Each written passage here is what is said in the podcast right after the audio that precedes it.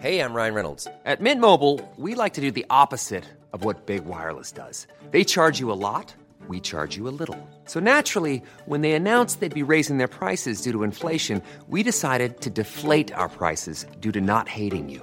That's right. We're cutting the price of Mint Unlimited from $30 a month to just $15 a month. Give it a try at mintmobile.com slash switch. $45 upfront for three months plus taxes and fees. Promo rate for new customers for limited time. Unlimited more than 40 gigabytes per month. Slows. Full terms at mintmobile.com. Hi, I'm Daniel, founder of Pretty Litter. Cats and cat owners deserve better than any old-fashioned litter. That's why I teamed up with scientists and veterinarians to create Pretty Litter. Its innovative crystal formula has superior odor control and weighs up to 80% less than clay litter. Pretty Litter even monitors health by changing colors to help detect early signs of potential illness. It's the world's smartest kitty litter. Go to prettylitter.com and use code ACAST for 20% off your first order and a free cat toy. Terms and conditions apply. See site for details.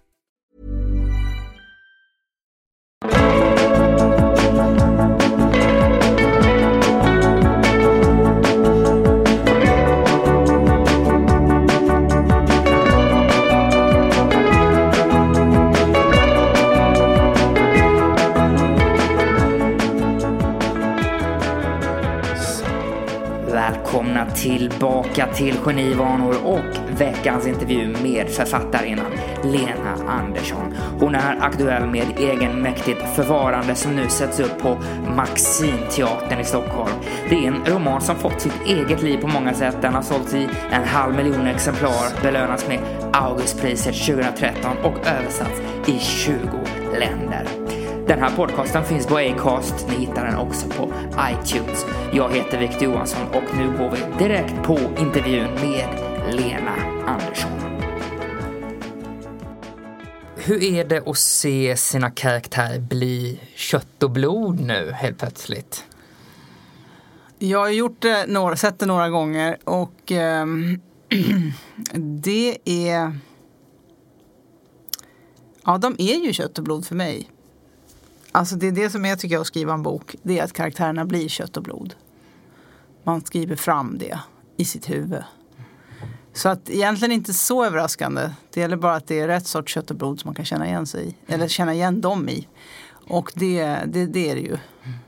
Det har det varit både här och i den här uppsättningen i Stockholm och i Uppsala. Tycker jag. Den positionen Hugo Rask har som folk är väldigt så här, vördnadsfulla inför med all liksom, rätt hyllad respekterad, verkligen har framgångar i kulturlivet. Den positionen har ju du nu kan man säga i svensk kulturliv som en väldigt liksom aktad person liksom. Alltså, har du märkt ett skifte i dig hur folk liksom nu Ja. är runt om dig och så här? Ja, kanske att jag märkt ett skifte. Ehm, faktiskt. Som har förvånat mig. För att jag eh, tänker inte på det sådär. Alltså jag liksom lever inifrån mig. Och för mig, jag, menar, jag håller på här och gnetat i flera år nu och gett ut böcker. Och sen blev det här en, en, en oväntad framgång eh, försäljningsmässigt och, och, och även på andra sätt. Eh, folk uppskattar den mycket, den är väldigt läst och sådär. Eh, och omdebatterad. Men jag lever inifrån mig och det är en avgörande sak. Alltså. Det, det, jag kan inte se det utifrån. Dels blir man ju tokig av det, alltså, men, det- men jag, jag är inte heller ska säga, biologiskt förmögen att göra det. Alltså, Vadå? nej, men jag kan inte ta den blicken, det går inte. Nej. Alltså, det är inte så att jag, av, jag, jag avvisar den inte ens, utan jag, jag har den inte. Nej. Jag, jag, ser, jag lever inifrån mig som alla gör. Mm, mm. Så att eh, dels ser jag ju det här som en parentes och sen alltså en sån här bok skriver jag ju inte igen. Och det var ju också ämnet som var väldigt speciellt och så här, som folk uppskattade att läsa om. Och, men jag, men jag, kan, ja, jag kan se ett skifte i att man, att man får någon sorts Um, ja, vad ska jag säga, att man börjar kanske ringa till förlaget istället för till mig. Mm. Alltså man typ går direkt på mig till exempel och frågar saker. Eller, eller att folk kan säga att de är starstruck och sådär. Det Ja. liksom hände ju inte innan. Ja, det är ju ingenting, det är ingen skillnad på mig sen dess. Men plötsligt så kan Ja. sånt uppstå. Ehm, eller eh, att det kan uppstå en konstig, lite konstig distans även till sådana som man inte hade distans till. Ja, okej. Sådana saker. Men inte liksom vänner utan det är mer liksom kollegial ja, lite, umgänge. ja, det blir en annan blick Ja. plötsligt. Mm. Som jag inte tycker att man behöver byta ut. Jag tycker det, Nej. det behöver man inte ändra på. Nej. Det här när folk har något ögonblick med att någon då blir star, alltså starstruck, alltså beundrar på det sättet. Har du något exempel sådär när det har liksom... Nej, nej men folk säger ibland så här, oj nu blir jag, alltså, du vet, så här, oj nu vet jag inte vad jag ska säga. Eller de kan säga att de är starstruck. Ja, Alltså, de säger uttryckligen, det måste vara obekvämt för... ja, det blir konstigt för Ja. det är inte en normal relation. Nej. Så att annars skulle jag inte veta att de var det, men de säger att de är det. Här, Oj, nu blir jag starstruck. Mm. Och för mig är det absurt. Alltså, du vet. Ja. Det, det, det, det, vad ska man tänka sig? Jag vet inte. Någon avlägsen stjärna från Hollywood eller någonting. Mm. Men du är, du är ju det i deras ögon då, då känner de Jo, men det ju är det så. som blir konstigt. Ja. Väldigt konstigt eftersom man har sin, sin blick på sig själv och minns. Jag menar, jag sålde 700 ex av en bok här innan, innan egenmäktigt förfarande och sådär. Mm. Ja. eh, du känns som en väldigt intelligent och rationell så här. Och i det litterära då så är det ju, där är det ju en känslomänniska som träder fram. Det blir som en diskrepans, alltså har du den sidan i dig också eller är det att du dramatiserar upp det? Det här liksom. Eh, har jag, du menar den sida som beskrivs i böckerna? Alltså det här känslomässiga? Ja för som person så nästan hela tiden så känns det ju väldigt sansad, rationell eh, och tänkande. Men i böckerna är det ju en helt annan eh, liksom. Eh, ja, alltså jag, jag eh, eh, skulle nog inte kunna skriva om det om jag inte visste vad det handlade om. Mm. Alltså det, att känna sådana där känslor eller, eller att, eller att eh, alltså det här, alltså så här, rationell och förnuftig måste man ju på något sätt, det är en kyla som man måste tillföra eh, genom att tänka eller genom att backa ett steg eller det, det eh, kan man inte det har man inte hela tiden. Det ligger i sakens natur på något sätt. Att först kan man känna en massa saker och sen måste man titta på det, ta sig Mm. an det. Så att boken är på något sätt ett kyligt betraktande av känslorna då. Mm. Och det var det jag ville göra. Jag ville just eh, analysera något sånt lika noggrant eh, som om det var, vilket- något annat ämne som, Mm. som inte brukar analyseras Mm, mm. på det sättet. Eh, så eh, jo, jag, jag, jag har nog också jag har temperament och sådär så att jag blir arg och så. Ehm, men känslor har alla människor. Alltså känslor, är, känslor är väldigt fint sådär i att, att visa och ha i offentligheten. Det, det, det förstår man på något sätt anses vara människa. Men, eh, men känslor har också, alla människor har känslor, det vet vi. Det vet vi. Mm. Om, om man inte är skadad på något sätt. Så att de, och de är ganska lika för människor. På sätt och vis. Så de tycker inte jag man behöver skylta med hela tiden. Nej. Eller de ger inte jättemycket. Det, alltså de, bara, de alstrar bara mer känslor. Mm. Alltså det blir bara... Det, det syftar liksom inte till någonting. Nej, men det är ju en oerhörd självdis- självdisciplin att bara kunna, okej, okay, nu ska jag kyla ner det här. Det är inte jättemånga som kan säga till sig själva att nu kyler jag ner detta. Nej, det, det kanske inte är, men det är också, vi uppmuntrar också väldigt mycket känslor. Ja. Ehm, och det är klart att det är för att känslor känns. Det kanske inte är så konstigt. Känslor känns. Det är det som är känslor. Mm. Alltså man mår bra av dem eller man mår dåligt av dem. Men man känner något. Och eh, de kanske är mindre ansträngande, på ett sätt mer vad ska vi säga, demokratiska. För man, man behöver inte ha läst eller ansträngt sig Nej. för att ha dem. Nej, nej. Eh, Eller jag ska säga. Så att eh, vi, vi, vi lever ju i en kultur, tycker jag, som eh, befrämjar känslor väldigt mycket. Mm. Och då finns det en poäng att kyla ner sig lite. Finns det lägen i livet där du inte kan resonera med dig själv, där du inte kan tänka dig fram till svaren hela tiden, utan där du, även du kan vara liksom hjälplös inför vad du känner. Liksom. Ja, alltså hjälplös kan man vara på samma sätt som Ester är det. Eh, hon, hon både tänker och känner hela tiden. Hon, hon känner sina känslor och sen tittar hon på dem också i, i böckerna mm. om henne. Men man är lika hjälplös för det för att smärtan kan man inte tänka bort. Smärta Nej. går inte att rationalisera bort. Eh, och eh, det här att man möjligen tänker så här, nu skulle det vara klokt att göra så där. Men jag står inte ut med det. Utan jag gör det här istället för det ger en snabbare tillfredsställelse. Eller jag tar den här risken. Och så kan det bli fel och så kan man känna smärta. Så att ångest och smärta hjälper inte att resonera med. Nej. Det, det vet vi. Och det är tungt, jobbigt. Också så här, du liksom som sagt, vi har varit inne på det här rationell och lite akademiker, inte så här ateist kan man säga. Eh, men så tänker jag då, finns det något, det finns något i både konsten och kärleken då som du har skrivit om som är liksom bortom vetenskap och mm. fakta. Mm. Alltså det uppstår ju en magi när det blir levande. När du, mm. du kan, man kan liksom inte be, kalkylera fram en bok, man Nej. kan inte kalkylera fram en relation.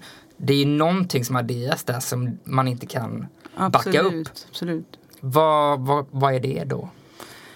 Ja, alltså jag tror inte det är mystik då i alla fall. Eh, men det är, eh, o, det är outgrundligt för oss att vi kan inte säga förrän efteråt vad det, var, vad det kanske var det som gör det. Vi kan inte säga ja men här, nu vet vi hur man gör en bok som funkar. Eller skriver en bok som funkar eller gör en låt som blir bra. Eller, men efteråt kan man möjligen försöka analysera vad det är som har gått väl. Men vi vet inte i förväg och det är det som är det spännande med det. Och, och vad är det? Ja, det är att eh, eh, alltså någon elektricitet i hjärnan löper på ett sätt som är bättre än på ett annat sätt. det, ja. det, är liksom, det är ändå det, det det går ner till. Det är återigen vetens Alltså jag, alltså jag liksom. menar, jag är, jag, är inte, jag, är inte, jag är inte jätteintresserad av vetenskap. Folk tror kanske det, men jag är mer intresserad av filosofi. Mm. Sådär, tänkandet om tänkandet och tänkandet om mänskligt liv och mänskliga relationer. Och, och vetenskap är för mig kanske mer siffror och, och, och mätningar. Mm. Eh, det, det, det, är inte jag jätteintresserad av. Men, eh, men jag, är inte, jag är inte emot det på något sätt. Men, Eh, men däremot så är det ju så här att till slut, eh, ja, sista instansen är ju något som ska hända i hjärnan. Liksom. Men, men det hjälper inte att säga att det är neuroner som rör sig. Utan då är nästa fråga, men varför rör de sig så här då av den här texten? Vad mm. är det som händer? Och då, då, om vi svarar på nästa nivå, då är det att man Alltså det väcker ett intresse, man känner igen Eh, man kanske till och med lär sig något medan man känner igen. Man förstår något, man får en insikt och man har inte tråkigt. Mm, mm. Det är det viktigaste. Mm. Alltså att bli uttråkad, då är det ju kört. Men det går liksom ändå att plocka isär och analysera ja, det. Fast det är ju det vi har kritiken till till exempel. Ja, och analys. Fast den lirar ju inte alltid med. Nej, absolut inte. Men alltså kritik i vid mening. Att man, att man talar om något man har sett eller vad och jag tror ändå att det är värt, alltså, värt att fundera på när man gillar något eller inte gillar något som man har sett eller läst. Alltså, vad är det med det här mm. som gör vad är det som gör, ger en sån lustfylld känsla eller insikter eller att man förstår något. Mm. Det här som gör att man vill prata om det eller vill eh, se en gång till. Mm. Det är ju någonting det, det, är ju inte, det är inte oh, helt bortom vår förståelse. Nej, nej. Um, Men det är spännande alltså varför du då går hyr de här DVD-erna med Wallander och ser dem om och om igen. Alltså då, är det rytmen? Är det något i, ja, i Ystads ja, kust? Ja, absolut. Estetik? Det, vad... det är ju en bra fråga. Det var, dels var det att det var avkoppling. Mm. Men jag tycker inte om underhållning sådär bara vad som helst. Utan jag vill ju ändå ha någon sorts substans i det då. Jo, alltså det spelade roll. Ystads kust där, mm. fint. Och sen att de var, det hade ett visst upplägg.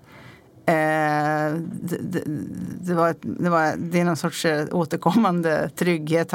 Det sker något med mord och så kommer Wallander och så Ja, det, är ju, alltså det är ju serietidningens estetik. Och jag är, tycker att serietidningar är verkligt bra. Alltså det, alltså det Kalle Anka och så här som jag läste som barn och Buster och så. Eh, 91 och Bamse och sådana. Eh, alltså det här att det, det, det, det, är ingen slump hur de är utformade. Nej. Eh, det, det, det, stämmer med någonting, hur vi funkar. Mm. Att har man varit med om det här så behöver man det där. Och, så det. och det här kan ju bli naturligtvis stereotyper och klichéer och sådär. Men då är ju utmaningen att alltså, hantera dem så att de känns fräscha ändå. Maskera det där. På något ja, sätt ja. ja. Och då blir det bra. Ja. Eh, du beskrev någonstans som väldigt oromantisk. Jag tycker också är intressant eftersom du har skrivit då vår tids, liksom, några av de liksom främsta kärlek, romanerna om, om kärlek. Liksom. Alltså hur är du själv så här, i relationer då? Om du, man tänker att du är väldigt oro har jag beskrivit... Eller du, sa, du sa i någon intervju att du, var, du sa jag är väldigt oromantisk. Ja, men jag menar nog eh, faktiskt, eh, det här låter tråkigt nu, men jag menar nog så här idéhistoriskt. Eh, att, jag inte, att inte romantikens epok är, ja, okay. vet, med stora känsloutbrott och sådär ja, som när man skriver. Eller tänk, jag, alltså jag gillar en sorts saklighet i relation till, till världen. Men däremot är jag inte ointresserad av känslor. Alltså känslor är ändå jag betraktar dem som en del av, en enormt viktig del av mänskligt liv. De är där. Och det är på något sätt de förnuftet måste samspela med. Mm. För att ett, enbart ett förnuft utan känslor, det är ju en robot av något slag. Mm. Det, det, är ju ointressant. Mm. Um, men hur jag är i relationer, alltså den sortens romantik. Ja, det beror på vad man menar. Uh, alltså om jag, om jag så här, tänker du tända ljus? Eller? Ja men precis, tända ja. ljus och uh, ja, ska vi inte åka till Paris i helgen och ja men du vet. Jo men det skulle jag tycka var trevligt. Men jag skulle inte gå och tänka på det som att det var romantiskt. Nej. Jag skulle, jag skulle tänka på att det är mysigt kanske. Ja. Uh, tända ljus är, skapar en stämning som är behaglig. Mm. Eh, för jag tänker att när man sitter och tänker att något är romantiskt då sitter man utanför sig själv och betraktar. Mm. För att få kunna lägga upp det på Facebook. Ja, Eller Instagram ja. kanske man lägger upp det på. Ja.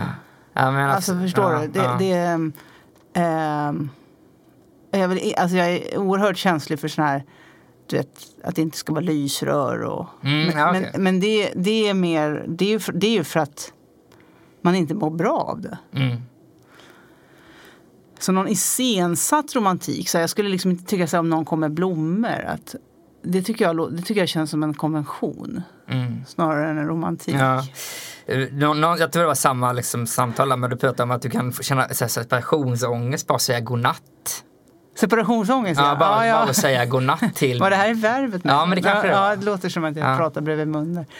Eh, men det, det var ju också, det var ju oerhört, det är väl romantiskt. Det var ju väldigt romantiskt sagt liksom. Ja, ja men det, det, så kan det vara. Uh... För att du ska ifrån den personen åtta timmar. ja, absolut. I sömnen. Liksom. Jo, men jag, ju, jag, jag, gillar ju som eh, en, en genuin, gedigen eh, samvaro med, med med en person. Mm. Det, det, tycker jag ju verkligen är fantastiskt. Uh, men jag kan också ha separationsångest från vänner om jag, man umgås. Man så här, går med varandra till tunnelbanan och sånt där. Mm. Det kan också mm. hända. Eh, när vet du att det är dags att sätta sig och skriva? Alltså första raderna. Ja, det brukar ändå framgå ganska tydligt. Alltså beroende på vad jag just har gjort och var jag befinner mig i. Eh, om det är dags att börja på en ny bok till exempel. Så är det oftast något jag har tänkt på ett tag. Som där jag helt enkelt, medan jag kanske höll på med förra boken så tänkte jag när jag är klar med den här då ska jag börja med det där. Och när, men när du väl alltså, rent fysiskt sätter och skriver första raderna, sker det liksom på ett infall eller är det liksom idag eller så här, på måndag ska jag sätta mig och börja skriva de här första raderna eller har du antecknat någonstans? Ja, det kan nog hända att jag tänker på måndag. Um, och då börjar jag helt enkelt så fort tid medges. Och det, de första raderna, det är inte säkert Everyone knows therapy is great for solving problems, but getting therapy has its own problems too, like finding the right therapist, fitting into their schedule, and of course, the cost. Well, BetterHelp can solve those problems. It's totally online and built around your schedule. It's surprisingly affordable too. Connect with a credentialed therapist by phone, video, or online chat, all from the comfort of your home. Visit betterhelp.com to learn more and save 10% on your first month. That's BetterHelp, H E L P. Quality sleep is essential. That's why the Sleep Number Smart Bed is designed for your ever evolving sleep needs. Need a bed that's firmer or softer on either side? Helps you sleep at a comfortable temperature? Sleep Number Smart Beds let you individualize your comfort so you sleep better together. JD Power ranks Sleep Number number 1 in customer satisfaction with mattresses purchased in-store. And now, save 50% on the Sleep Number limited edition Smart Bed for a limited time. For JD Power 2023 award information, visit jdpower.com/awards. Only at a Sleep Number store or sleepnumber.com. One size fits all seemed like a good idea for clothes Nice dress. Uh, it's a it's a t-shirt. until you tried it on. Same goes for your healthcare. That's why United Healthcare offers a variety of flexible, budget friendly coverage for medical, vision, dental, and more. So, whether you're between jobs, coming off a parent's plan, or even missed open enrollment, you can find the plan that fits you best. Find out more about United Healthcare coverage at uh1.com. That's uh1.com. de sen finns kvar i boken som ges ut. Men man måste börja någonstans. Och jag börjar ju inte med första kapitlet eller sådär. Utan jag trevar mig fram ganska mycket. Jag eh, eh, skriver mycket som försvinner. Alltså, sen. Och sen slipar jag fram det som, är, det, som är, det som får vara kvar är det som behövs. Mm. Så det är jättemycket text som försvinner.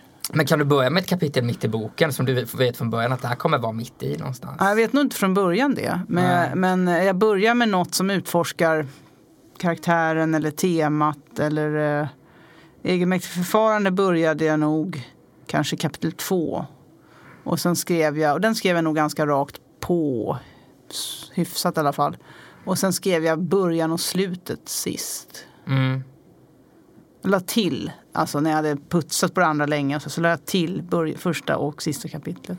Jag tänker det här med att hålla en stämning, alltså i vissa böcker och filmer, man min- minns ju knappt liksom handling eller någonting, man kan komma ihåg en stämning Mm. väldigt väl. Och då i en bok, hålla den på det sätt du adderar slut och början och så här. Är det, hur, hur gör du det? Liksom? Ja, det är en väldigt bra fråga. Därför att jag, alltså jag är glad att du säger det, för att jag tycker väldigt mycket handlar om stämning. Eh, ton, Ja. brukar jag kalla det. Och, och det, det, det gäller nog att hålla koll på det, att den här tonen inte förändras. Om inte det är meningen att den ska förändras på grund av någonting. Men oftast brukar jag hålla, gilla att hålla en ton på något sätt, eller en grundton. Och det, det får man hålla koll på genom att ehm, skriva igenom boken många gånger. Så att, man, så att man, den är helt känd för mig. Mm. Alltså att, att jag... Mitt, mitt skrivande av, av, av, av böcker går egentligen ut på att jag, jag ser till att få en textmassa som är någorlunda vad det ska vara. Och sen skriver jag igenom den gång på gång på gång. Till slut har jag filat ner den och skulpterat fram den så att det som behövs är kvar och det andra är borta. Och då känner jag när jag kommer till en viss pas- passage att det, det är som att både läsa och skriva på en gång. Så jag läser boken också. Alltså jag blir läsare av Men när den. du säger att du skriver igenom den, vad gör du då? Alltså då Alltså jag sätter mig dag efter dag och börjar där jag slutade igår. Och fortsätter redigera. Alltså tittar på meningarna, känner på tonen just. Ändrar så att är det något som skorrar eller det blev lite för många meningar om någonting. Så, så, så, så tar jag bort så att det blir rytm. mm, Det är det det går ut på tycker jag. mm, Och då får man ju vara noga med den där tonen. Och ehm, försöka hitta den och inte eh, av någon slags lättja tänka att nej men det här är nog bra nu. mm, Utan hela tiden vara vaksam. Är det här den bästa tonen jag kan ha? Är det här de bästa meningarna? mm. Det, det, det, det är ett rätt, eh, alltså nästan fysiskt jobbigt arbete. Mm. Ja, det är intressant det där. Eh, du sa någonstans att skriva, i skrivandet kan jag alltid kontrollera vad jag själv ger uttryck för. jag tänker att man också i skrivandet då alltså måste alltså, släppa kontrollen och hänge sig åt vad som händer när du också sitter bakom datorn. Liksom. Hur håller man den balansen att du lägger fram det du vill lägga fram men samtidigt är osensurerad mot dig själv? Ja, alltså för, särskilt i när man, man skriver ned i början då när jag har ett vitt papper. Då är det ju totalt osensurerat. Då kommer ju allt med. Eh, som, som, där jag vet att det kanske inte någonsin kommer bli något av det här och bara låter det. Jag har ingen broms utan det bara går på.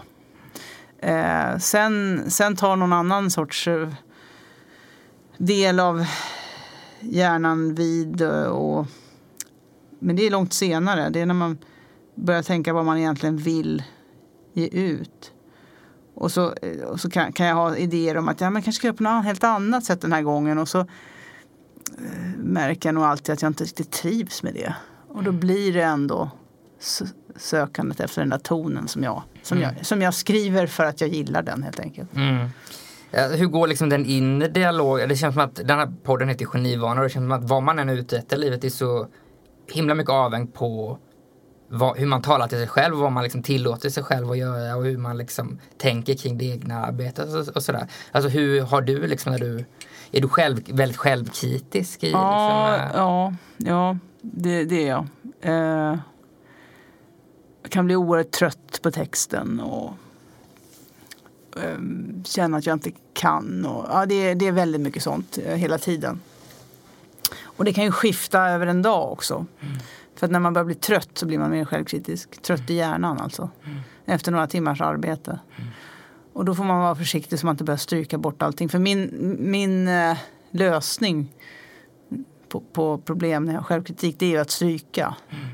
Det är sällan att lägga till. ja, ja. Och då får man akta sig så det inte blir för asketiskt och, och kryptiskt och så. Men eh, eh, självkritik eh, jag tror inte att någon som skriver professionellt saknar det. Hur liksom talar du till dig själv då, så säga, när du läser och sen är, det, så här, är du trött och, och plötsligt känns det här inte bra? Ja, eller också är det inte bra. Ja. och då säger jag så här, det här är för mycket tugg. Mm. eh, ta bort. Och det är enormt härligt att få ta bort och se att det, att det får liv Mm. plötsligt. Och att inse att det där behövdes inte. Eftersom jag, jag vet hur det känns att läsa en, en bok där, där man får plats själv. Mm. Där man inte dränks av alla ord. Ja, ja. Ehm, Eller också, kan jag, eller också så talar jag till mig själv så här att nej det här är inte, det är inte intressant. Alltså det här det fast, fäster inte, det saknas något. Det, det, man är inte intresserad av det här. Så. mm, mm. Och då är, man, då är jag inte klar helt enkelt. Du sa att du brukar skriva en timme på morgonen innan censuren sätter in. Eh, och vad händer? Alltså du, kör, du kör en timme och sen vad händer sen? Liksom? Nå, eh, eh, alltså första timmen brukar jag känna och tänka och säga är den är eh, det, det Ja, då är det faktiskt inte så mycket censur utan då, är man fri och kroppen är tyst och man är mätt och belåten och liksom frä, frä, fräsch i hjärnan. Man har haft en natts sömn och, och, och, och, och sen efter en timme eller så, det är ungefär en timme, kanske lite mer ibland, men då, då, då, då kan det plötsligt hända att jag blir medveten om mig själv. Sådär. Som, så, här sitter jag och skriver. Den där, den där timmen av icke-censur är det kanske är det som kallas för flow. Mm. Jag brukar inte använda det ordet. Men, Ja. men eh, alltså att man inte riktigt eh, iakttar sig själv eller är medveten om att man gör det man gör. För vissa kan det kanske vara tvärtom, att de så, sig in i det och sen går upp i det och sen blir det någon slags hus. Liksom, Ja, det de- kanske det. Kanske det. Men det, det har inte jag Nej, det har inte. Nej. Nej. Nej. Sen är det mer broms, så här, självkritik och broms. Och, Hur, hur tar du vissa mikropauser när du håller på och skriver? ja, mycket. Hur, hur, vad gör du då? Eh, dels kan jag gå in på mejlen och nätet eh, utan att tycka att det är alltså någon slags flykt utan det är just en paus. Mm. Eh, och jag reser mig och går ut i köket och går runt lägenheten. Och, eh, om, jag, om jag blir riktigt uttråkad kan jag till och med gå och lägga mig och läsa. Eh, kanske ta en promenad eller köra ett träningspass. Men det är lite längre pauser. Men mikropauser tar jag hela tiden. Kanske ringer ett samtal. Mm. Men inte första timmen. Nej, nej. För då är jag knappt medveten om att jag jobbar. Ja. Eh, Du höll ju på med läng- längdskidåkning väldigt länge. Finns det några likheter med att skriva? Ja, jag trodde inte det från början men jag har nog mer och mer insett att det är förfärande likt. Eh, dels är det Dels är det ju eh, disciplinen inför någonting som ingen har beställt. Eh, Ja. Alltså att mana sig till det fast inte någon vet att det ska komma eller kräver att det ska komma. Eller, Eh, och att göra det då varje dag, det är som att träna. Att helt enkelt bara, man, man på något sätt vet att man ska göra det. Man behöver inte varje dag förhandla med sig själv. Borde jag? Eller ja, men jag kanske ska vila idag. Utan man, man bara gör det. Och sen är det eh, deadline och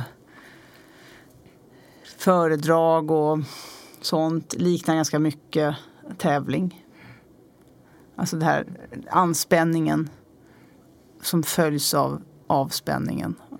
Och, och, och vilan och känna sig nöjd att man har gjort något. Klarat av det.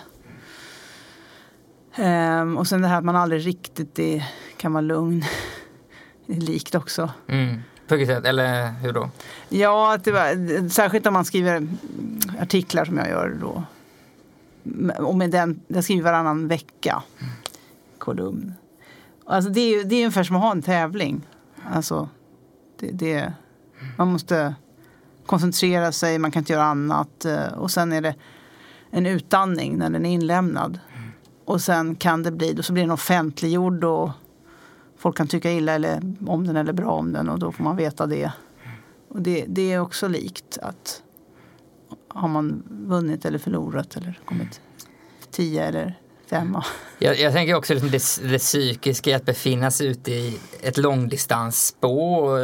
Alltså det, det är kanske det är isolerat, det handlar om uthållighet och så vidare.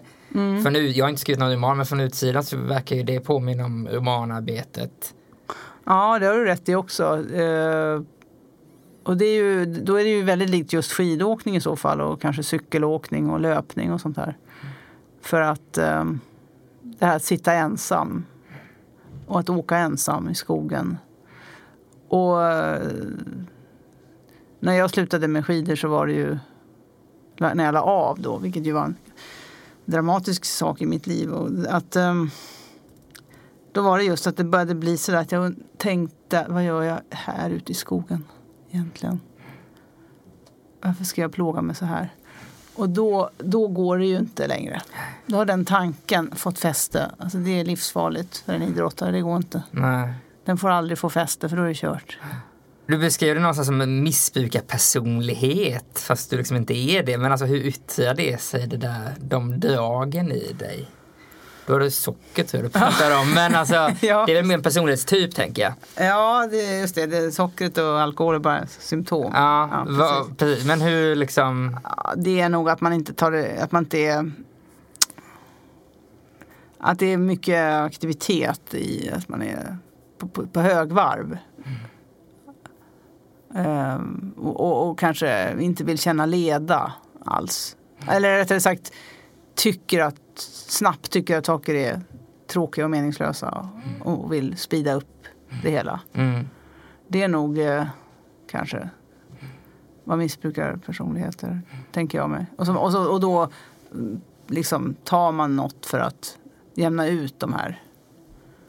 Tar någon, någon sorts drog mm. för att jämna ut de här snabba kasten eller Det är aldrig liksom att skrivandet kan aldrig bli drogen. Eh, mm, nej, ja, indirekt kanske. Eh, indirekt. Jag tror, ju, jag tror ju att det hänger ihop. Kanske att jag först höll på med skidåkning och, sen, och satsade på det och sen hamna, trodde jag skulle lämna helt och så hamnade jag i något som liknar. Och har inte lämnat det. Det kan ju bero på den här böjelsen eller benägenheten.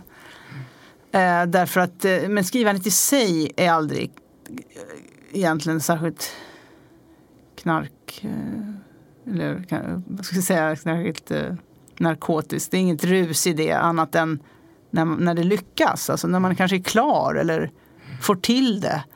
Eller klarar av en, en deadline som verkade svår. Mm. Eller en artikel som verkade omöjlig och sen så faktiskt lyckas det, man få ihop den. Det kan ju vara lite rusartat. Och sen den här pendlingen som jag sa med tävlingen och deadlinen. Och, det, är ju, det är ju lite knark. Jag tänker liksom att det kan bli som en besatthet, en betelse till exempel som man lever sig in i. Att det blir, om man som missbrukare har svårare då att sätta, så, här, ja, men klockan sex slutar jag skriva. Alltså du vet att det liksom äter sig in i livet och en själv mer och mer. Men det kanske är mer, då tänker jag då kanske mer själva historien man jobbar på än Ja, Bara- men nu, nu har jag ju ordnat mitt liv så att det inte gör något om jag är helt upptagen av mina. Alltså jag har inte så mycket att ta hand om annat. Eh, och det kanske är för att för att eh, det ska gå. Att vara besatt. Jag är inte besatt så att jag måste skriva liksom hela dagen eller hela natten. Det gör jag aldrig. Utan snarare att inte ge upp då i, över, över tid med, Mm. med en berättelse. Utan gneta på och fortsätta och föra den till slut. Men eh, jo, men en viss besatthet kanske. Eller inte besatthet, det är så, det är så negativt ord. Men alltså en viss ihärdighet i alla fall måste man ju ha. Hur blir det mot omgivningen? Alltså man tänker som ja, men din sambo då, liksom att när du är i skriva-mode och kanske slutskedet av en bok, är du lika liksom, tillgänglig? Eller går du in i den världen ännu mer? Under... Ja, jag går nog in mycket. Ju mer närmare den kommer. Vänta nu, nu ska vi se. Hur är det med det här egentligen? Jag tror att i början är jag för sig väldigt osäker. Så då är, håller jag nog prata om det kanske en del också. Tänker på det. Men på slutet så. Ja, det är ju mer osäkerheterna som, som man vill lufta. Eh, och kan bli självupptagen av. Men nu har jag en sambo som är väldigt intresserad av litteratur själv och som kan säga, säga intressanta saker om det. Så att det är ju en hjälp Mm. samtidigt. Men eh, jo, men jag, jag, eh, alltså jag är upptagen naturligtvis av det jag håller på med. Jag är upptagen av, och det jag håller på med inbegriper samhällsdebatten. Jag är upptagen av vad som står i tidningen och vad som sägs på tv. Jag är säkert ganska jobbig för någon som bara vill ha det lugnt och skönt. Mm. Eh, vad har skrivandet lärt dig om dig själv? Ehm.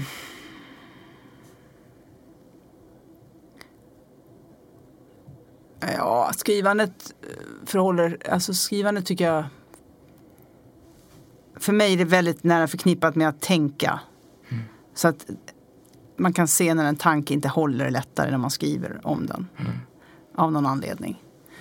Ehm, så att för mig är skrivandet mitt sätt att tänka vidare och djupare och att förstå hur språket och tanken sitter ihop. Eh, känslan är inte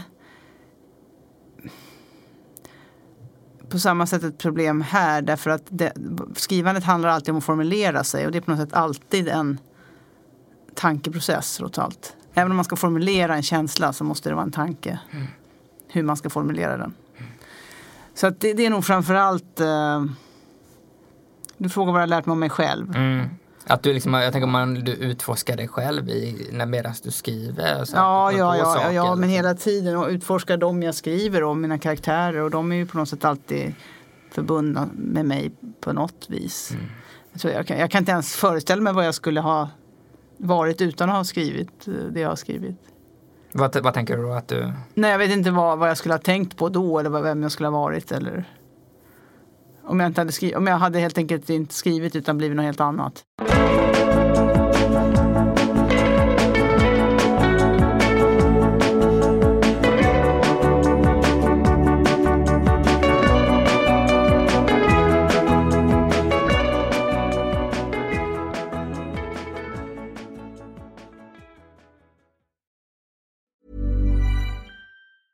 Mom deserves the best, and there's no better place to shop for Mother's Day than Whole Foods Market. They're your destination for unbeatable savings, from premium gifts to show-stopping flowers and irresistible desserts. Start by saving 33% with Prime on all body care and candles. Then get a 15-stem bunch of tulips for just $9.99 each with Prime. Round out Mom's menu with festive rosé, irresistible berry chantilly cake, and more special treats. Come celebrate Mother's Day at Whole Foods Market.